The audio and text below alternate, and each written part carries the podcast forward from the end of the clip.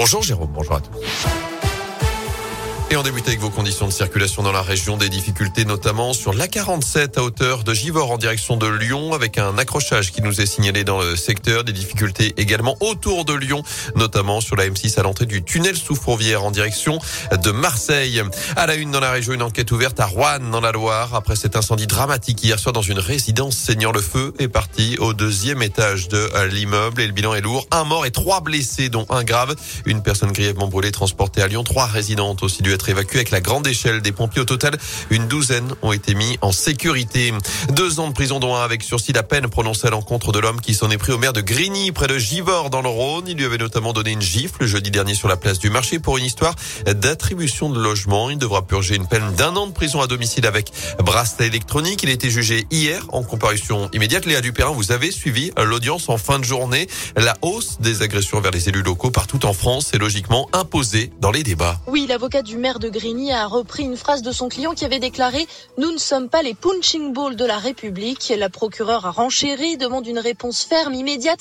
Elle rappelle que la situation aurait pu dégénérer. Deux témoins ont en effet assuré que l'homme qui était alcoolisé avait brandi un couteau menaçant de mort les élus présents.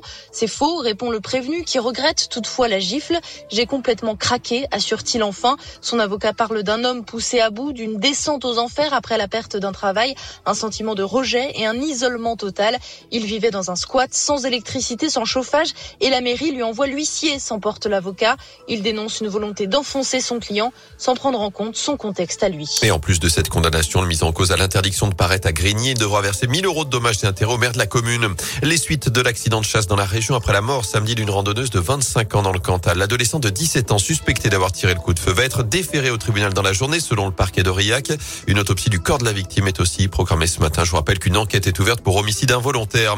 Un pas de plus vers la guerre. Vladimir Poutine a ordonné à ses troupes d'entrer dans les territoires séparatistes de l'Est de l'Ukraine après avoir reconnu hier leur indépendance. Propos dénoncés notamment par Emmanuel Macron qui réclame des sanctions européennes ciblées contre Moscou. Le chef de l'État d'ailleurs réuni hier un conseil restreint de défense et de sécurité nationale à l'Elysée avant une réunion d'urgence du Conseil de sécurité des Nations Unies. Rugby, de nouveaux coups durs pour la SM, notamment la blessure de Sébastien Bézi. Le démine Clermontois sera absent près de deux mois pour une fracture du pouce. Ce sera même six mois pour le jeune Gabin Michet, victime d'une rupture des ligaments croisés du genou. Sa saison est évidemment terminée. Du foot à suivre ce soir la Ligue des Champions. Lille se déplace à Chelsea à 21h en huitième de finale aller. Puis chez les filles, l'équipe de France affronte les Pays-Bas au Havre pour la dernière affiche du tournoi de France. C'est à 21h10. Enfin, retour gagnant pour Novak Djokovic un mois et demi après son expulsion de Melbourne juste avant l'Open d'Australie. Le Serbe numéro un mondial s'est imposé hier pour son premier match de la saison. Victoire en 2-7 face à l'Italien Moussetti à Dubaï.